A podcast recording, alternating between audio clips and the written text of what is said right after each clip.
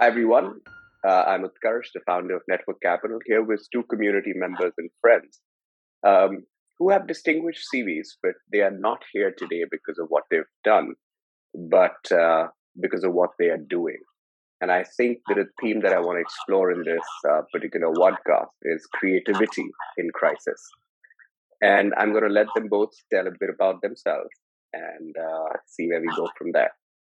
So, uh, Samira, why don't we start with you? Um, tell us a bit about who you are and where you are in life.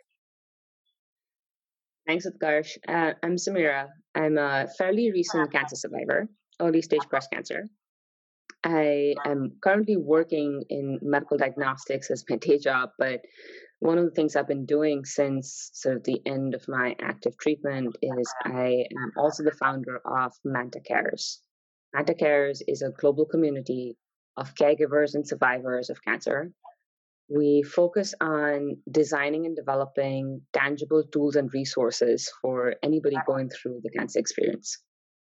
And we recently, actually, thanks to you, launched our own podcast, Manta Cares, that you can listen on as well. And we've been hosting some phenomenal guests and speakers to help build this community globally.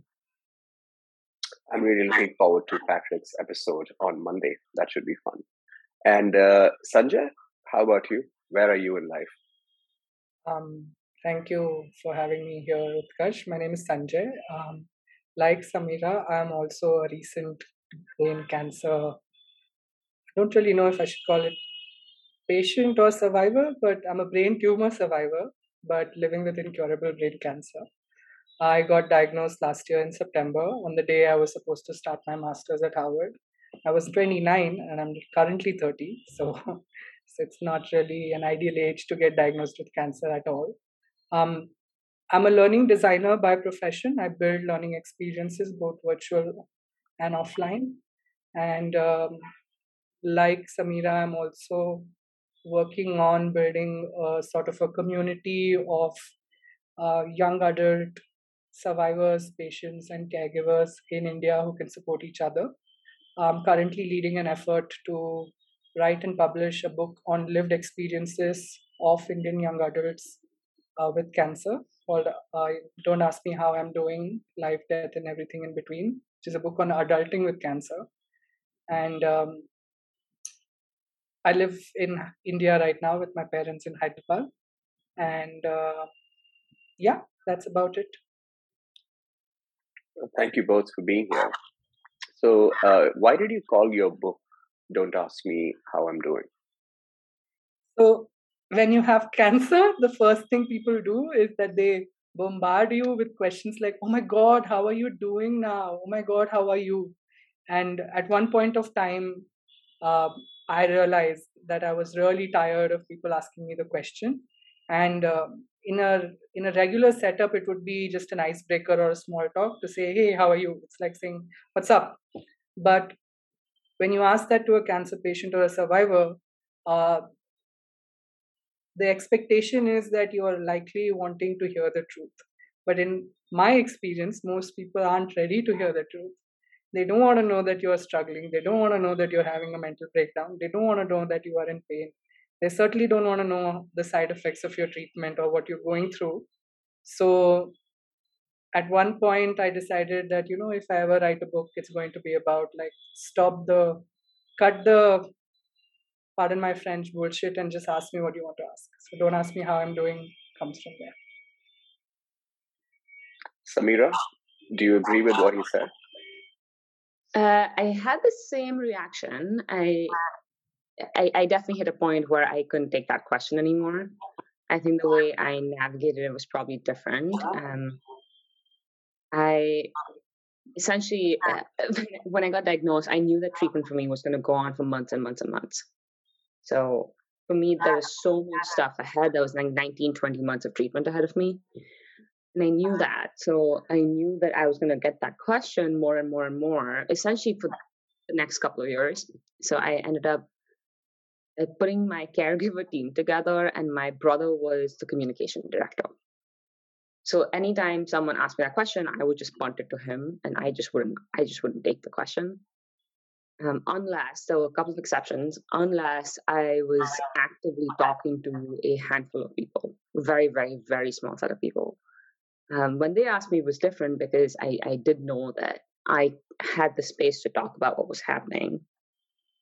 For me, the uh, only other piece of it, Sanjay, that I don't know if I fully agree with is I don't know if it's necessarily cut to the chase or cut to cut the bullshit. I, I genuinely don't think people know how to handle it.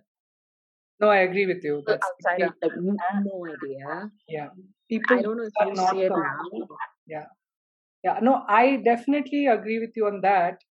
But um, my grouse is that if you don't know what to say, just say things like, I hope you get well, I hope you feel better soon, instead of asking me what I'm going through. Because it feels like if you're not ready to listen to me, why are you asking me that question? Because the response they're expecting from me is, oh, I'm good, or I'm hang- hanging in there. But more often than not, I'm not hanging in there.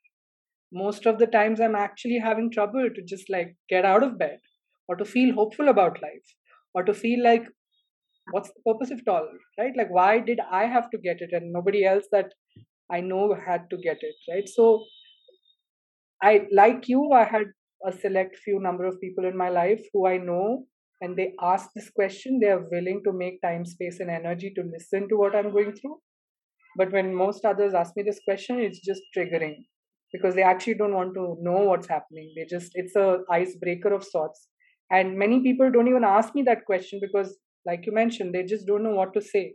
They're tongue tied to a certain extent, not in a good way. And nobody prepares you to have these conversations. And that's precisely the point of the book that, you know, it's okay if you know someone who has cancer and if they are young and here's a sneak peek into what their life's like and what you can ask them and what you should not ask them. I think Sanjay is making an important point.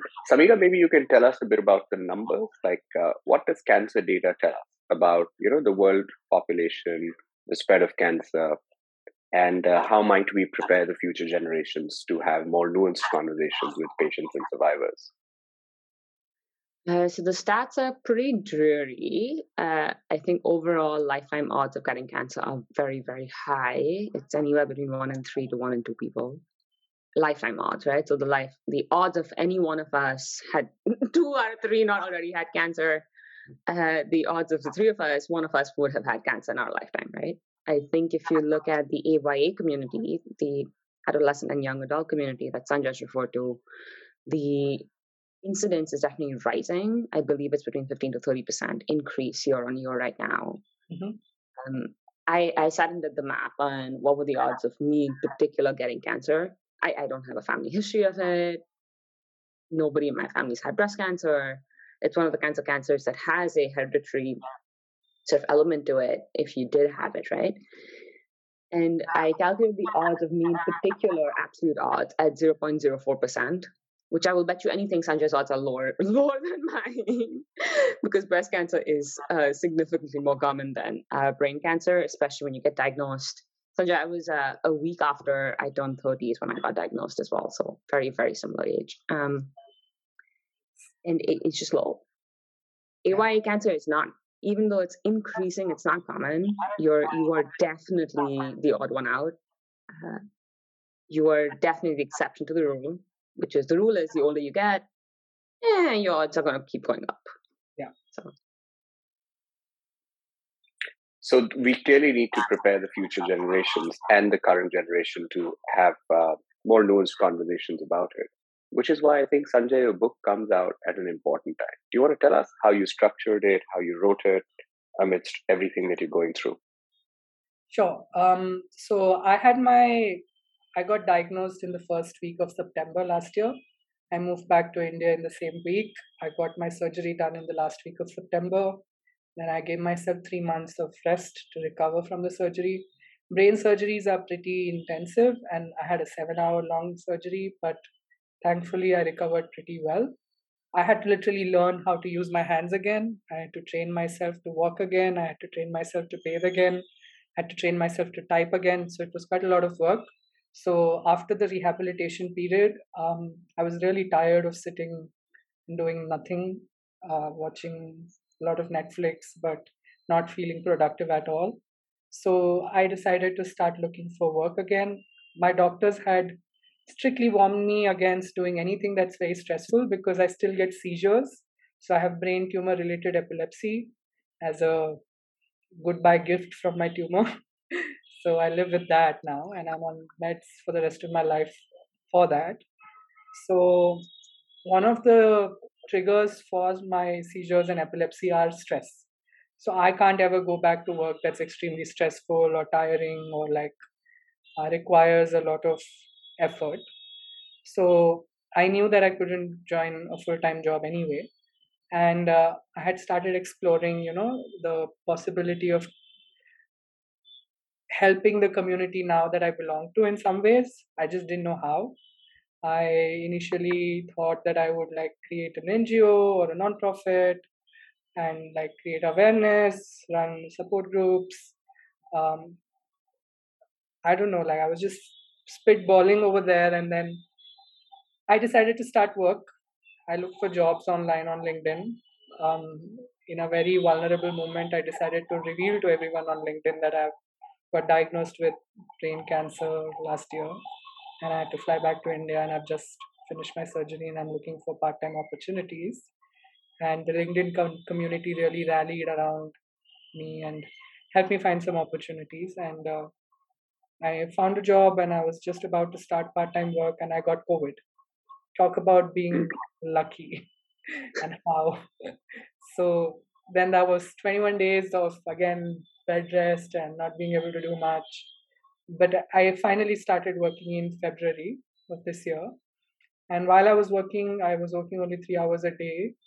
Um, I wanted to make sure that I had some time and energy to figure out what I want to do with this community that I now belong to. Um, I was on LinkedIn scrolling one day in March when I noticed that there's this new innovative open authoring platform called Let's Author, which was looking for non traditional authors and non traditional topics to write on. So, since one of the people who works there was a friend from a previous um, organization I was working at, I, I worked at, I reached out to her and I pitched an idea about writing a book on lived experiences of young adults with cancer. And uh, she and her team quickly did a search on all online book platforms, e commerce platforms, to see if something like this existed. And when they realized that there's literally no other book like this that exists, they saw an opportunity and they gave me a green light to start putting it together. So March 23rd, 2022 is when I pitched the idea. First week of April 2022 is when the book idea got approved. And then the first two weeks of April, I spent on figuring out what is the purpose of this book, what's the book going to do, what is it going to cover. And um, I was just reflecting on my own experiences and the questions and challenges I had and then i realized that there's a lot of material that's already available in the west all i had to do was to um, see where i could find potential alignments and find areas where you know the east is different from the west and the cultural taboos and norms affect the east very differently from the west and structure my book accordingly. So the vision of the book is to help other young adult patients who are newly diagnosed or uh, patients who are going through treatment or survivors who have just finished treatment and trying to enter the world and figure out what the new normal is as well as caregivers of young adults because that's a pretty intensive role to play as well. Because somehow you're now with a person who doesn't know how to navigate their life anymore because all their dreams hopes and aspirations have come crashing down and they are suddenly having to recalibrate and figure out what their priorities are. Some of them have gotten terminal illnesses, some of them have been cured, but have been told that there are chances of recurrences. Uh, some of them have been told that they don't have terminal illness, but they have incurable illness and they get to only live for 10, 15 years, like me. And in a situation like that, how do you still be a 20 year old or a 30 year old right like how do you hang out with friends how do you go dating how do you go doing your work? How do you go looking for finances and insurance? How do you manage intimacy? How do you manage relationships with family? How do you manage dealing with like insecurities, etc.? And that's practically how the book has been structured to deal with each of these themes. And uh, fortunately, I've found uh, nine to ten other co authors apart from me who have agreed to write two chapters for the book on different themes that fall under these uh, broad umbrellas. And uh, I am collating and directing the vision of the book as well as helping them understand what the book is and is not. Uh, the one thing I noticed when when I started looking at books that exist in the market is that there is a lot of stuff around inspiration porn, and I use the word porn very carefully because a lot of people in the cancer community and a lot of people outside the cancer community expect cancer patients survivors to be these figures of you know inspiration and motivation and like um, people who represent resilience and beating the odds etc i feel like it puts a lot of pressure on the people who are going through a traumatic experience or have already been through a traumatic experience to be heroes of their own journey it almost makes them feel like if you are not thriving after your cancer, uh, you're not doing the cancer journey right. Uh, in fact, I hate the word cancer journey. Uh, it's not one I chose to be on. It's not one that I'd like to be on. It's not one I'd recommend someone else to be on. So I prefer using the word the cancer experience because you didn't really have a choice. Neither did you sign up for it. Um, so the my book is trying to portray a real, raw, honest, yet hopeful uh, take on what it's like to be a young adult with cancer. Uh, an unvarnished version, very vulnerable, very raw, um, where people are not saying, "Oh, I did, I, I was like this before cancer. Cancer happened to me, and now I'm thriving this way." It's not that. It talks about all the struggles that we still continue to go through, all the things that we still haven't been able to figure out, all the ways in which we still suffer, sometimes silently, sometimes visibly. But if my experience so far has taught me anything at all in, after interacting with so many people is that cancer survivors sub, can, sub, cancer survivors struggle a lot but the pain and the suffering is so invisible that most people think that oh you're cured or you're like done with your treatment. Like why don't you move on in your life? Why don't you move ahead? Why are you stuck on your past? Like why can't you just get on with it? And i'm just like how do you move ahead in life when you've come so close to death? Or when you know that there is an expiry date literally set on your forehead right? Like in my case i've been told very clearly that you know you are not going there is no treatment that can ever cure your cancer. All we can tell you is that you're not terminal yet yet being the imperative word. But you will keep having recurrences. We, we don't know when the recurrence will happen. We don't know how often they will happen. And we don't even know how quickly they will happen. Uh, so the book is essentially trying to navigate that difficult space of how do you still be a young adult how do you still adult with cancer right adulting with cancer like i'll give you a small instance earlier before cancer the way i used to usually socialize with my friends was over drinks or like over smokes or going out dancing or partying almost all of them i'm not allowed to do anymore I can't drink because they tr- trigger my seizures. I can't smoke because, hello, cancer. I can't go dancing because my skull hasn't healed from my surgery yet. I can't stay up late at night because it triggers my cancer and triggers my seizures.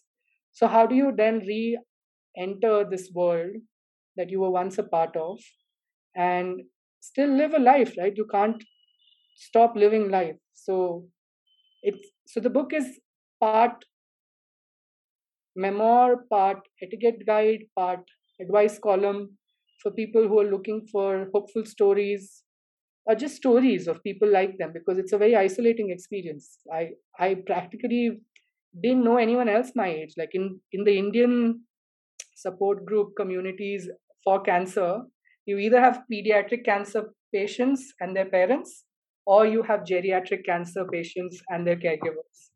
So I spent about seven months finding one another person who was under 40 with cancer.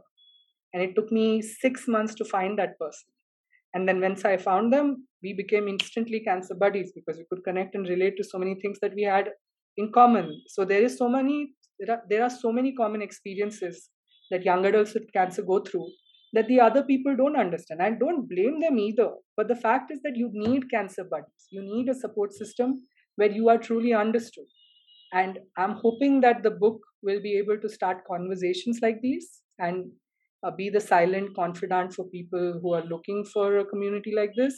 And then hopefully turn into something bigger, into a community of sorts where people can come together, talk to each other, support each other, etc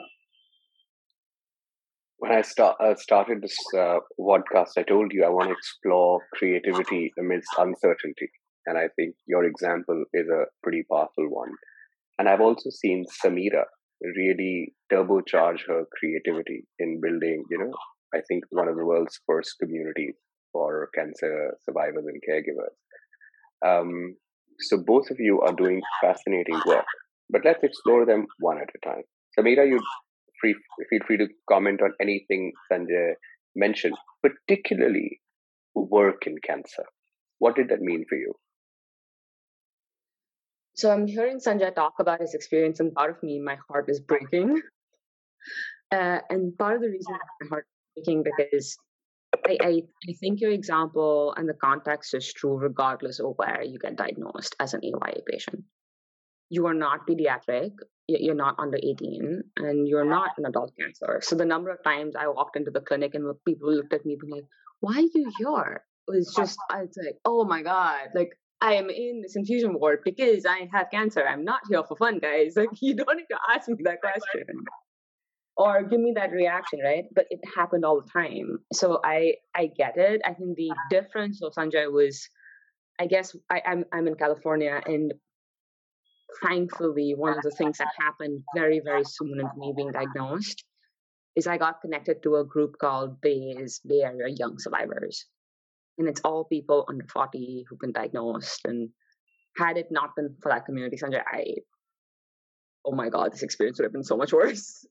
So I, I think that when I hear your story, I think it reaffirms all of the insights that we've been gathering on Manta Cares especially from the South Asian community, especially for communities outside the US, I would say predominantly, where it is incredibly isolating. Yeah. And you are eh, you are a not even a rounding error on a statistic. And yeah, if you take a denominator of 1.3 billion people, there are lots of us sitting out there that they just they just are. It's just we don't know about each other. And I think that definitely reaffirms what it is that we're building um, I think for me, my journey started a bit differently than you. Um, when I was going through it, everybody told me to write, and I have tons and tons of writing from that period of time. I just, I just have not yet gotten myself to publish my own writing um, yet. I think for me, I, I have a, a question was about me, but I just have a uh, incredibly practical bent of mind. It, it's a little annoying, I think, for people at times, but for me, the practicality of it was let's remove emotions for a second from the picture, which I know is not possible, but let's remove it and then let's come back to the cancer experience. Even then, just to get through the basic things is nearly impossible. It is so hard. Like navigating nutrition. I think you've been talking about these things already. Navigating symptom management, navigating medication, navigating like just the sheer number of appointments to figure out what the heck the next step is, just the basic things are near impossible to deal with. And I kind of hit my emotional low point second cycle of chemo. I came back. I'm also, by the way, a designer by training. Um, I work on in product in the medical device companies, and I've been in healthcare my entire journey. So, despite being a bioengineer, having worked in healthcare, having worked in oncology, knowing the data, it was incredibly overwhelming just to get through these uh-huh. appointments. And I speak the terminology, so I'm not sitting there trying to like map random terms to uh-huh. what it means to my uh-huh. life. I understand it, and even then, it was really, really tough. So I came back, second cycle of chemo, couldn't sleep, tons of insomnia. and ended up just sketching out like frameworks and structures to help myself think about what was happening and sent it to the printer to i was like hey i just need you to print this because i i barely can get through my day right now and i need you to give me something on paper that i can take with me to these appointments. So she looks at it and she gives me a copy but then she gives me multiple other copies. She's like look i don't know what it is you build but i can just tell someone else is going to benefit from this so i'm giving you multiple copies. And that's kind of where the manta journey started from it was some printer looking at what I'd sent her, being like, hey, you know what? You should give this out to people. And that was the very first planner we created. This was back in 2020. Um, we've gone through four fairly big design iterations on it. So it's not a book, it doesn't have too much narrative in there, but it's just a practical what you need to do to get through your day, including the emotional side. So there's gratitude journals, hope journals, uh, healing concepts in there just on how you get through your day. Like healing can mean creating through the crisis that Utkarsh is trying to draw out, right? Mm-hmm. It can mean different things for different people. It can mean going for a walk because if I get through 10 minutes of walking, that's a win. Uh, but people don't realize that, that y- your wins are really small actually for a fairly large part of the experience, right? And so that's kind of where the Manta Planner journey started. And over the last sort of six, seven months, we've been expanding that sort of physical planner into now a basically services. Sorry, and now bundling uh, so many different products to it. There's a podcast, there's a community, there's a newsletter. Um, we are getting you to, you know, share more of your story in in a wide range of ways. Um, the piece on creativity through crisis I think for me, it was a way to cope with what was happening around me. I wanted to do something tangible with the time that I had on my hand and with the sudden realization that I had that there's this community that exists that is completely underserved and has a huge need gap that somebody needs to fill. And I felt like I had the resources and the talent to do it. So I wanted to give it a shot. So completely resonate with the creativity through crisis uh, bit that both Utkarsh and you speak about. Uh, but for me, it came out of a necessity more than like, um, say, a personal resolve or something. Um, I do believe that there's a, some there's certain amount of post traumatic growth there uh, because I was able to push through the emotional fallout of my diagnosis and my treatment uh, with lots of therapy, of course, but still it did happen, thankfully. Um, about your planner, Samira, I think I am a little lucky and privileged in the sense that I didn't have to go through the chemo and radiation process, at least not yet. My oncologist says that if it if my tumor comes back, not if, when my tumor comes back, I will probably have to go that route. And when I do, I might need the planner for sure. Um, but I have spoken to enough people who have said the same thing that it's sometimes very difficult to keep a track of all that you need to do the meds that you need to take, the appointments that you need to uh, make, the appointments you need to attend, the reports you need to get, the tests that you need to give, um, the diet that you need to follow, the routines that you need to uh, keep in check. So it, it can be very overwhelming.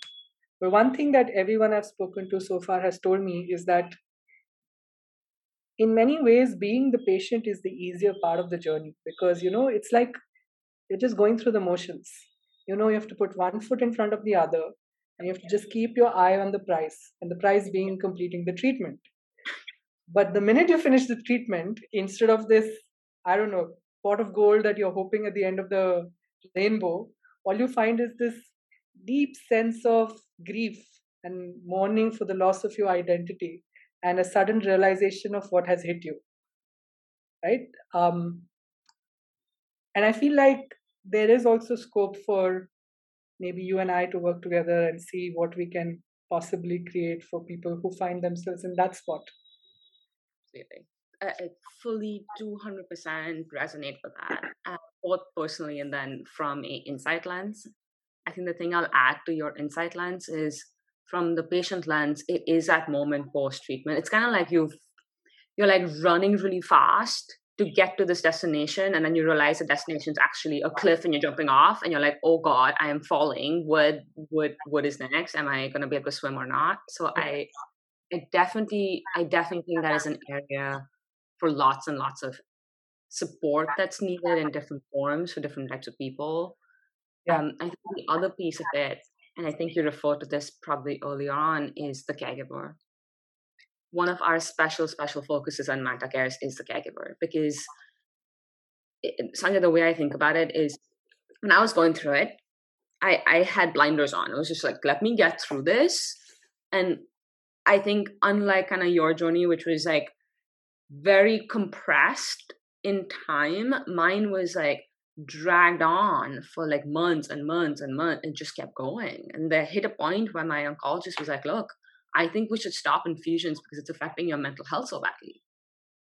And I remember being like, you know what? No, there are two more left. I'm gonna get through it. I just need to get through it. And it's um I, I don't think we as a community talk about that a lot, right? But the reality is while I was going through it, there were six other people in my immediate circle who had nothing. Who had absolutely nothing. No support group, no medical uh, help, no guidance, nothing. My mom, my dad grew up in India, came to the US to take care of me during COVID. They didn't know who to speak to. They were scrambling to figure out like what should we cook for her? How does it change during chemo versus surgery versus radiation versus survivorship? Like how does it evolve?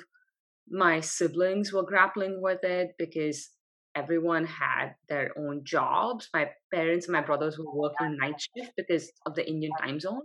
So during the day they care for me, and during the night they would work because they couldn't just give up their give up their you know businesses back home. My partner, who I live with, had no support whatsoever. His best friend and partner was just like a different person for two years, and we've had our like struggles of like getting back into trying to figure out what our new kind of normal is on the relationship side. So there's just ton, tons of it, right? But on the caregiver side, there's nothing. Nothing in the US. I am certain there's nothing in India. Okay. So it's just uh, that that has been one of the core sort of insights, at least for Manta Cares, which is we want to be able to build this for them too, because I do firmly, firmly believe that if we supported them, and very selfishly, I think the patient's life gets better. um, and I think their life gets better, right? So um, I definitely think there's room for us to work together to come back to your uh, initial point. Yeah, this is something that uh, either of you can answer. But uh, have you noticed that creativity amongst survivors is a secular trend, or are there people who you know, who see who are so overwhelmed with grief and hopelessness that doing anything seems uh, an impossible ask. Because I definitely do not want to glamorize creativity as a as a tool to overcome a crisis, which Sanjay alluded to as productivity uh, abuse. So, um, would love your comments on both. I can start. Um, I feel like everyone has a different coping mechanism right after uh, your diagnosis, through the treatment, and in the survivorship, period. Uh, but uh, some people do take to creativity as a means of healing themselves, as a means to make sense of what's happening to them, as a means to find meaning in their life. Um, but the idea of creativity might be very different from what we understand as creative they might just bake a new cake or like they might try to cook a new recipe or they might try to you know try a different routine for themselves which is all creative tasks for them um, hmm. the reason i allude to it being glamorized is because not every person has the resources or the privilege to do something which is noticeable. Uh, that does not dismiss the fact that they're doing creative endeavors or they're trying to find their ways uh, to push themselves out of the bottomless pit that you can find yourselves in. Which is why I mentioned this very clearly in my book also, and I'm very comfortable uh, saying it out loud. I enjoy a multitude of privileges that gives me the opportunity to stand here and do the stuff that I do. I am a cisgendered, upper class, upper caste Hindu man who has studied in the top schools in India, who has access to perfect and brilliant networks, whose parents are doctors, and who speaks impeccable English. So it just opens a lot of doors for me. So, in many ways, my privilege has helped me uh, in some ways do what I'm doing, and I'm leveraging that privilege for the benefit of others who may not have that privilege per se. So, the point I'm trying to get at is that creativity in crisis, in my case, was also partly because of the privileges I enjoy. So, it wasn't necessarily just because of my intent or because of my desire to do so. I, I think thank um, you I, for sharing that. I I definitely relate to that, Sanjay. But I think there's uh, there's probably one more thing that you mentioned that I think it's worth talking about. Regardless of privilege, though, I, I think a cancer diagnosis is almost like you have a vase, and your vase just came crashing down. Yeah, it's shattered. So no matter what your privilege is, you as a person need to figure out whether you want to just sit there and watch that vase on the floor and let it be there. You want to go buy a new vase, you want to go put that back together or whatnot. Like you need to figure that out, regardless of socioeconomic class, regardless of race, regardless of nationality, regardless of which identity is, regardless of your privileged classes, you have to figure it out. There's no other option. Either you figure it out or someone in your family is going to figure it out. Because at yeah. some point, you need to, and a decision can be, I'm just going to let it sit there and do nothing. But that is also a decision. And I think that's why the creativity kicks in, which is you don't have an option but to be creative. Now, the manifestation, I think, is different. And I think the manifestation for you and me and likes is because of the privilege we have. I, I, agree with that. And we're able to do different things with the vase, like go buy a new vase. Like I think we can do that because of the privilege. But I don't think you have an option. I, I think you have to address it. And oncologists keep saying this. I, have heard so many oncologists say this to me where they're like, you know, patients um, patients get diagnosed and then there are three types of patients. There are patients who curl up and die. There are patients who fight like hell and still die. And then there are patients who uh, advocate for themselves. And I'm like, okay, I believe the, the second two. The first one, I don't know. Like, yes, it's hard. Yes, they have that dark moments. Yes, of course, some patients like let the vase sit there and watch it for months, if not years. But I just, I, I, I, I struggle when people dismiss the patient experience I struggle when people tell me that patients don't have agency because I do think we all have agency. Now, the question is do we use it or not? But we absolutely have agency. And we have agency regardless of privilege status. Now, it's harder. Don't get me wrong. Being a brown woman is harder. I mean, it's just it's just harder. Like I get that, but you have agency, and yeah. I I think that crisis forces creativity, and I think it's up to us to decide what we make of it. So I don't know. I so thank you for your reflections. Yeah. Now that you put it that way, Samira, I think um, it just brings to my mind that the choice or the agency is to get out of the hole that you find yourself in, no matter who you are or what your privileges are.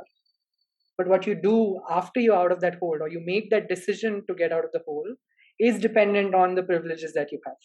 So yeah, I concur with you completely on that yeah there is agency to obviously not wallow in self pity and decide not to do anything with your life i definitely advocate for patients advocating for themselves i have literally read every piece of scientific literature that's available on my type of cancer. A lot more than probably my own oncologist has. And absolutely against recommending it to anyone. But the point is that there is agency. You do have a choice. Like it's very easy for me to say hey i'm going to die anyway. What's the point of it all? And just sit there and be like i'm going to watch tv for the next 10 15 years of my life. I'm just going to like do nothing at all. And i also concur that crisis pushes you to be creative, forces you to be creative. The manifestation of that creativity might differ for different people. Um, but I also know that depression is very common amongst people who get diagnosed with cancer. And um, it's sometimes not just a choice. It oh, sure. Yeah, sometimes needs medical attention, which means therapy and antidepressants and any other regimen that they will have to be on. It's not as simple as choice. That's all I wanted to say. I think you're totally right. I think the the parallel that I end up drawing very often is one of my um, one of my undergrad focuses was art history. So I have a degree in art history. So I, for good or bad, studied a lot of artists. And one of the things you notice definitely good. Why bad?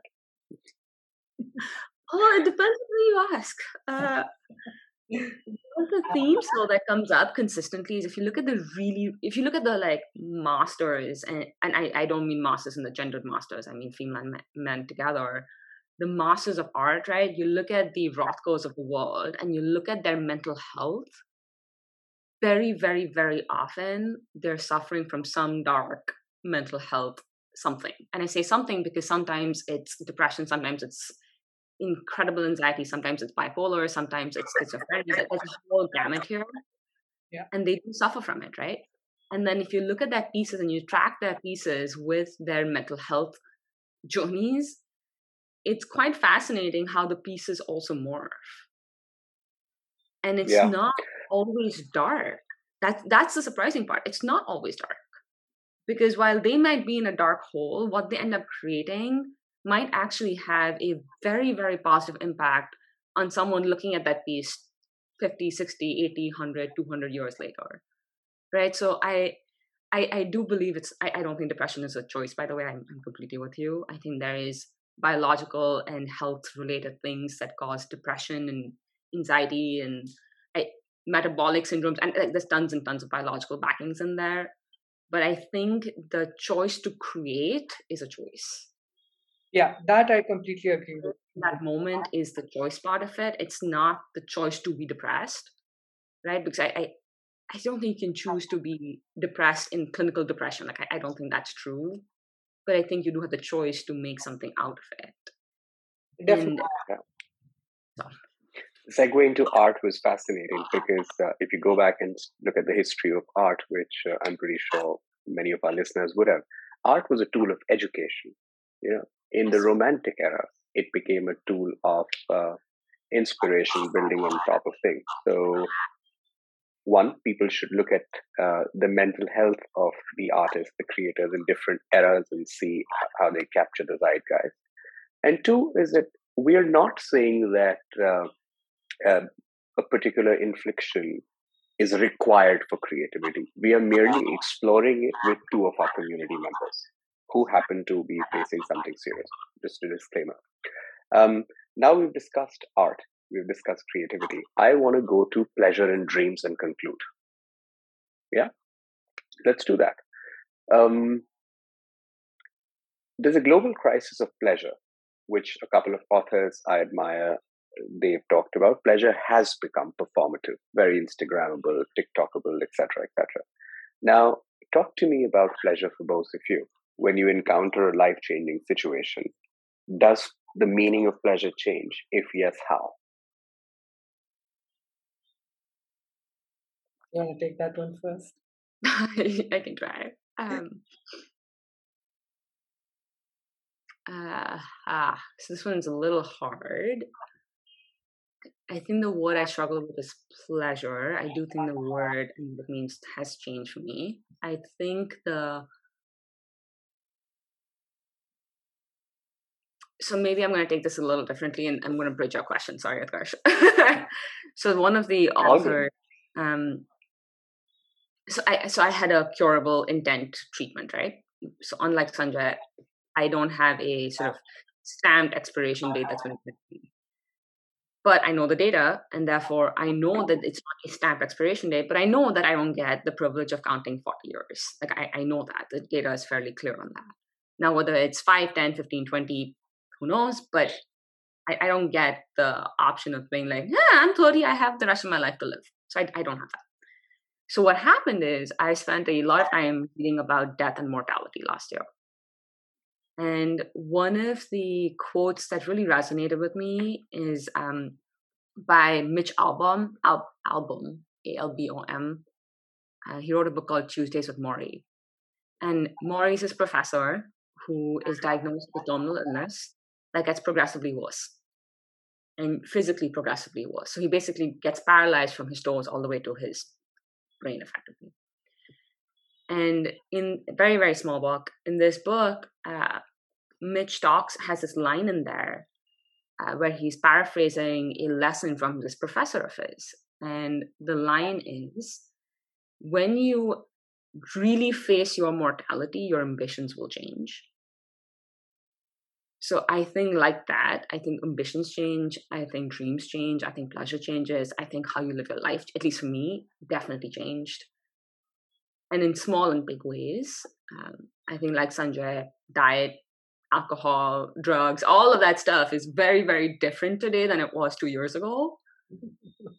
uh, friend circle, who you hang out with, how you spend the time, uh, all of that is different, right? So when you look at pleasure, I, I think pleasure can be defined in a few different ways. Like how I spend my time is definitely different today than it was two years ago. Who I spend my time with is different. Uh, what gives me happiness is very different, or at least I see things differently, I guess. Um, what I choose to do from a professional lens is different. There's, there's, at least for me, there's a world of change in a good way. Fascinating. Sanjay? No, I completely agree with everything Samira has said. Um, my world came crashing down when um, I think an intern doctor at Harvard Medical School told me that I have an incurable brain cancer. I'm probably going to die in five years. And from that moment, I knew very well that none of the dreams and aspirations I had for myself are ever going to matter anymore. And it's almost a year since then, and I can confidently say that they don't. So, in many ways, my dreams, aspirations, and hopes have changed. And uh, like Samira, what counts as pleasurable or brings me joy and happiness has changed. Um, do I feel FOMO sometimes? Definitely. We live in a world of Instagram, TikTok, Facebook, nearly dying Facebook, whatever. So do I sometimes feel like it's unfair that people get to go out and travel and have fun and I get I don't get to do a lot of those things? I do. Um, I would be lying if I said no, I'm like some saint who doesn't feel FOMO at all.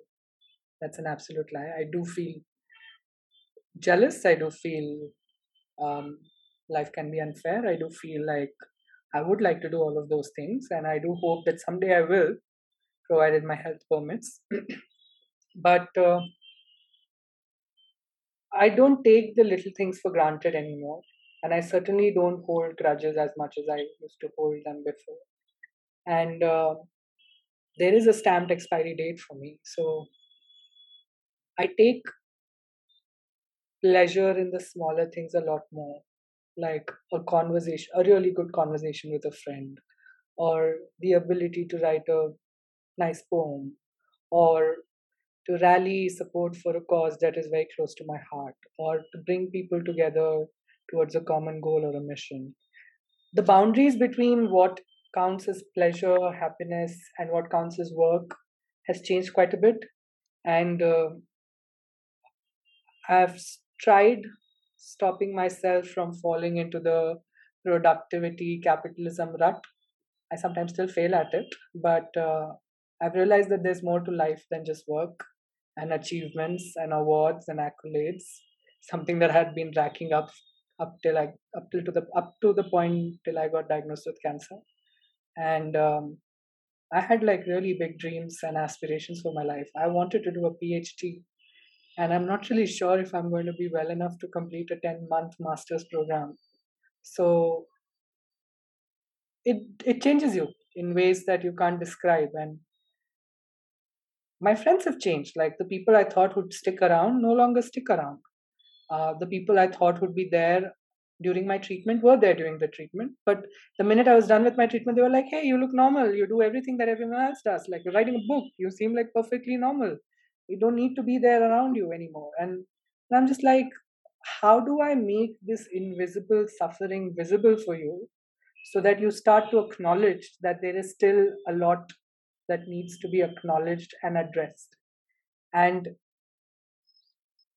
I think it's the same challenge with mental health because it's not like physical illnesses because you can't see like a broken leg or like a bleeding limb. You won't take it seriously but same is true for cancer survivorship. There is a lot of processing of grief and of pain and of suffering. I'll just take a second and give you an example i don't feel the same person anymore like if I could use a reference, the ship, ship of Theseus reference, there was literally a chunk of my brain removed from my head. And there's a hole there which will never get filled. And I've been told that if I ever have recurrences, I will have to undergo treatment again. And if the treatments don't work, they'll have to keep scooping out my brain till there is no brain left or till I die. So it makes me sometimes wonder will I be the same person if they keep scooping out parts of my brain? And do i already feel like a different person? I, I do. I don't think that i'm as vain or i'm as naive or i'm as i used to think i'm invincible in many ways. I have really really lived up my 20s in ways that i wouldn't recommend to anyone. But that that veneer of invincibility completely breaks and you are now literally staring death in its eyes. And it's constantly reminding you that you are on borrowed time and you have to make the most of whatever time you've left. So you enjoy the little pleasures as much as you enjoy the big hopes and dreams that you have re-evaluated and recalibrated because you've seen that in its eyes. Well, on that note, I don't think um, I want to ask you anything else. Just thank you both very much for your time and for your contributions to the community at large, to the world at large. Is there anything that I should have asked you that I didn't, or anything that you'd like to comment on or add? Words of advice. I think the one thing I would want to close on is to anyone who's listening to this who might belong to the cancer community, don't hesitate to reach out. Um, it might feel like you can steel yourself through this. It might feel like you don't need the self uh, you don't need the support you don't need the uh, people to speak to to get through this. But trust me there will come a point where you will hit rock bottom. And no matter how well intentioned your caregivers and your best friends are they're not going to be able to understand. So you will need cancer buddies and don't hesitate to make a few. Samira uh, it's really hard to follow that one. Uh, I, I definitely agree with that. Uh, please do feel free to reach out. I think for from my end, I I think the only parting thought I have is we are living on borrowed time, but I I do think there's beauty to it. Absolutely. And I think if we can anchor on the beauty, that might actually help us get through it. So yeah, yeah. Thank you both. And uh, we should do this again in a few months, perhaps.